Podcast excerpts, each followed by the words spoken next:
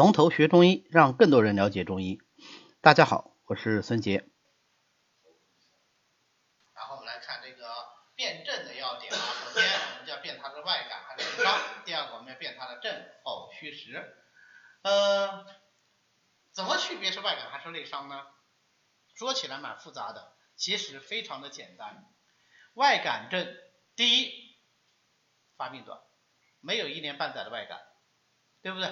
如果外感之后一年半载没好，那肯定已经变内伤了，对吧？好，这是第一个，就是病程的长和短，内伤相对长。第二个呢，有一分恶寒，便有一分表症啊，所以你看它有没有恶寒，有没有微表的症状啊？有微表的症状，外感；没有微表症状，内伤啊，很简单。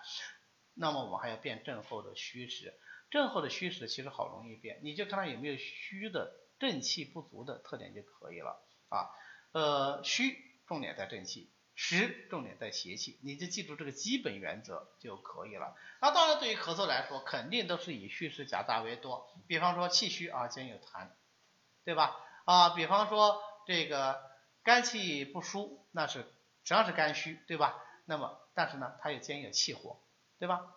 它往往是虚实夹杂的，我们注意鉴别就可以了。那么治疗的时候要分清主次，什么叫分清主次？其实这是一句废话，哦什么意思呢？你能分清主次，就不需要我教了，对吧？我们要学就是还是不会分清主次，而这个主次没有一概之论啊，没有一概之论。总的来说，急则治标，缓则治本，急则去邪，缓则扶正啊，这是总的这个原则。但是在具体治疗的时候，因为不同的医生、不同的流派，也会有所选择上的差异。好，我们来看一下治疗原则。治疗咳嗽，首先是分虚实。分虚实是我们治疗大多数内伤杂病的第一要务。为什么？因为分清楚虚实啊，就可以决定我下一步是攻还是补。这个很重要，能够指导我的下一步治疗。那如果是对于咳嗽来说，辨其实则以驱邪利肺为主，辨其虚则以扶正补虚为主。我们可以具体的在这个辨证论治里面来看一下。那辨证论治呢，主要分为以下七型。辨证分型在临床上用处并不大，在考试上用处超级大啊，听懂我意思没有？啊，为什么呢？因为临床上是在你这个辩证分型的基础上已经开始灵活运用了，所以并不是临床上不需要分型，而是怎么样凌驾于分型之上的一个层次，明白吗？你这个分型已经非常熟练了，你才能够临床上左右逢源啊。所以基础的学习还是非常重要的。当然，所有的这辩证分型，我们的基础出发点是什么？病机，基本病机。基本病机是什么？对于咳嗽来说。咳嗽的基本病机是什么？哇，我已经快讲完了，这讲这个这政治分类讲完就完了。肺气上逆呀，对不对？所以呢，我们就可以知道说，哎，它有哪些型？首先，张景玉说了呀，只为二症，外感内伤而已，对不对？所以我们就说外感和内伤。外感是什么？是外感于邪气，对不对？所以有哪些邪气来感受呢？我们刚才已经分析过了，有风寒，有风热，有风燥嘛，对不对？所以外感分三型啊，这三型最常见。这是风寒、风热、燥。内伤呢？前面讲过了，内伤首先是正气的不足，是吧？然后呢，就内生各种病理产物。我们还讲了，主要的病理产物是什么？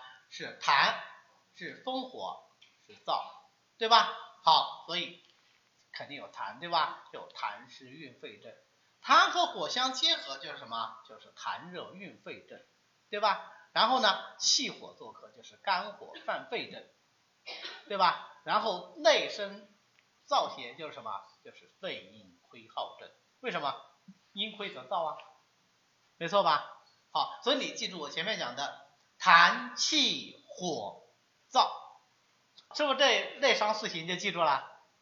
没问题啊，没问题。好，现在这七型知道了啊，真知道了，假知道了？所以有必要让你们复习一下，不要看书，把头抬起来，看着我，好，OK，虽然丑了一点，让你们将就啊。呃，分为外感和内伤，外感分三型，说一遍，内伤分四型，嗯，痰湿阻肺，痰火或者痰热运肺，然后呢，气火，啊，这是什么？肝火，是吧？肝火犯肺也好，或者木火行经也好，措施知天知道实质，再来考虑措施啊。好，最后一个是什么？内燥肺阴亏耗症啊，肺阴亏虚症，肺阴不足症，阴虚内燥症，意思是一样的啊，都都是反正就是这个症，对吧？好，记住了啊。然后他们各自的特点我不用再重复了吧？我们前面在分析咳嗽特点的时候，这些特点全部分析过了？都记得吧？啊，我就没时间给你们全部过一遍了，我我选一个啊，选一个，痰浊阻肺症，它会有什么样的见证？痰浊阻肺症一定是痰浊咳吗？痰湿咳，所以痰湿咳刚才讲了呀，你们还笑了，我想早上呃咳得厉害，然后咳出来就爽了，还记得吗？哎对，所以它有什么样的咳嗽特点？痰多易咳，嗯，然后晚上和早上起来最最明显，还有还痰是什么特点？痰白。哎，痰白稠溢出，对吧？好，还有呢，你也可以叫白滑溢出，就是很滑腻，一下就出来啊。好，这都是咳嗽的本身的特点，这都是主症，对不对？我们草字头是主症兼症舌脉啊，你们记住了啊，主症兼症舌脉。好，兼症，痰浊阻肺会有什么兼症？这咳嗽以外的其他兼症，哎，胸闷，还有呢，心气不畅，没有心气不畅。那你就直接叫舌脉，我们现在就讲兼症，还没讲到舌，就讲就讲兼症，就讲兼症。有痰湿中阻，这是阴邪，那么他吃饭好不好？哎，他痰湿阻遏阳气，他活力充不充沛？所以他就怎么样？他就恶心呕恶啊，呕恶，纳差顽痞，然后什么？容易乏力，对吧？易疲乏。对吧？好，这是它的兼症。然后呢，再看它的舌脉，它的舌脉是，哎，对，舌淡红，苔白腻，脉脉主要是滑，对吧？你痰浊就是滑啊。那么因为病在上焦，所以寸滑为主，是吧？好，OK。那么我们可以终于进入下一个环节了，辨证辨清楚了，就是治疗喽，对不对？好，那风寒咳嗽怎么治疗啊？风寒袭肺症怎么治疗？用止嗽散或者用三奥汤啊。三奥汤其实就是麻黄汤去去桂枝啊。好，风热犯肺症就用什么？就用疏风清热的方法，用辛凉清剂桑菊饮。桑菊饮就是治疗风温咳嗽的啊。好，这个见证我都不说了，你们都应该知道喽，对吧？风燥咳嗽呢，如果是温燥用桑杏汤，如果是凉燥用杏苏散。痰湿运肺呢，那我就要祛痰，对吧？祛痰，痰由中焦而生，所以呢用中焦的方。祛痰的组方是二陈汤啊，健脾化湿的主方是平胃散，所以把两个方子合在一起就叫做二陈平胃汤。或者叫二陈平胃散啊，二陈平胃散都重点是在祛痰湿，有没有止咳的呀？没有止咳下气的，所以再加三子养心汤。三子养心汤也很简单，就三个子，哪三个子啊？呃，杏子，有杏子吗？把我带坑里去了，没有杏子。哈哈哈哈哈。三子有莱菔子啊，有罗佛子，还有什么白芥子，还有苏子啊。被你带坑里去了，这果然是这个道心不坚呐，险些中了你的奸计啊！好，痰热运肺症呢，那除了化痰还要怎么样？还要清热，所以用清津化痰汤啊，用清津化痰汤。清津化痰汤，它首先它里面肯定要有什么？要有清热的药，清肺热的最典型清肺热的药，你能说出几种来？呃，可以有桑叶啊，但这里方子里没有用桑叶啊，还可以有什么？薄荷不清肺热的啊，薄荷是新年发表的啊。还有呢，还有呢，黄芩呀，一味清津散就是黄芩，黄芩讲到清肺热最典型的药就是黄芩了啊。好，黄芩可以清肺热，泻肺最厉害的是桑白皮啊，桑叶啊。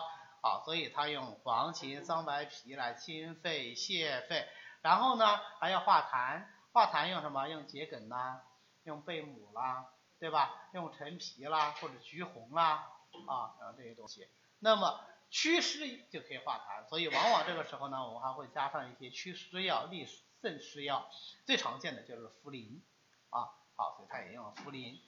最后呢，稍微养一下正气，就加点麦冬啊，加点麦冬，还有瓜蒌仁清热痰，效果也是不错的啊。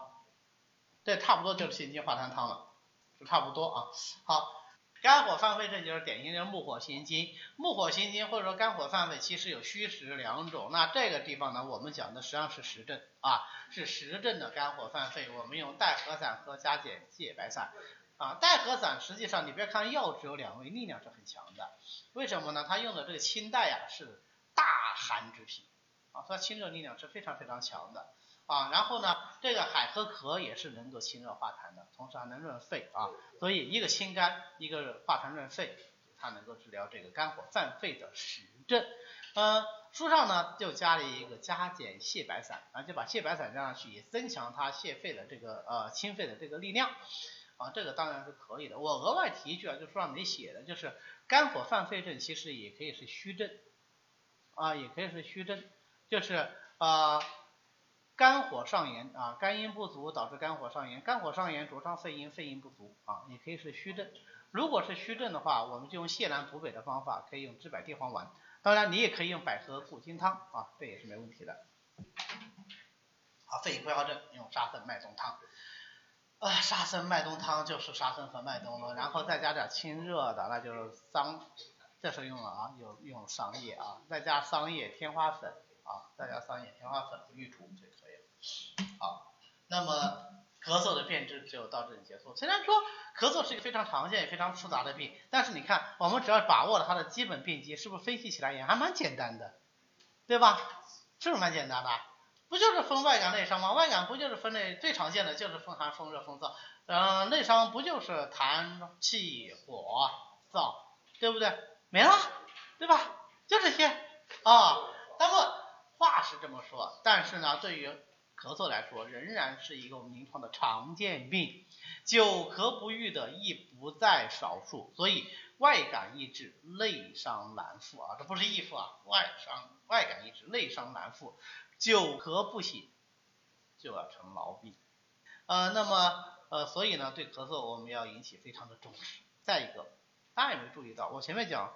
哦，我前面没有讲到这一点，这个五脏六腑咳啊，别的病都是由六腑而入五脏，这叫什么？由由浅入深，对吧？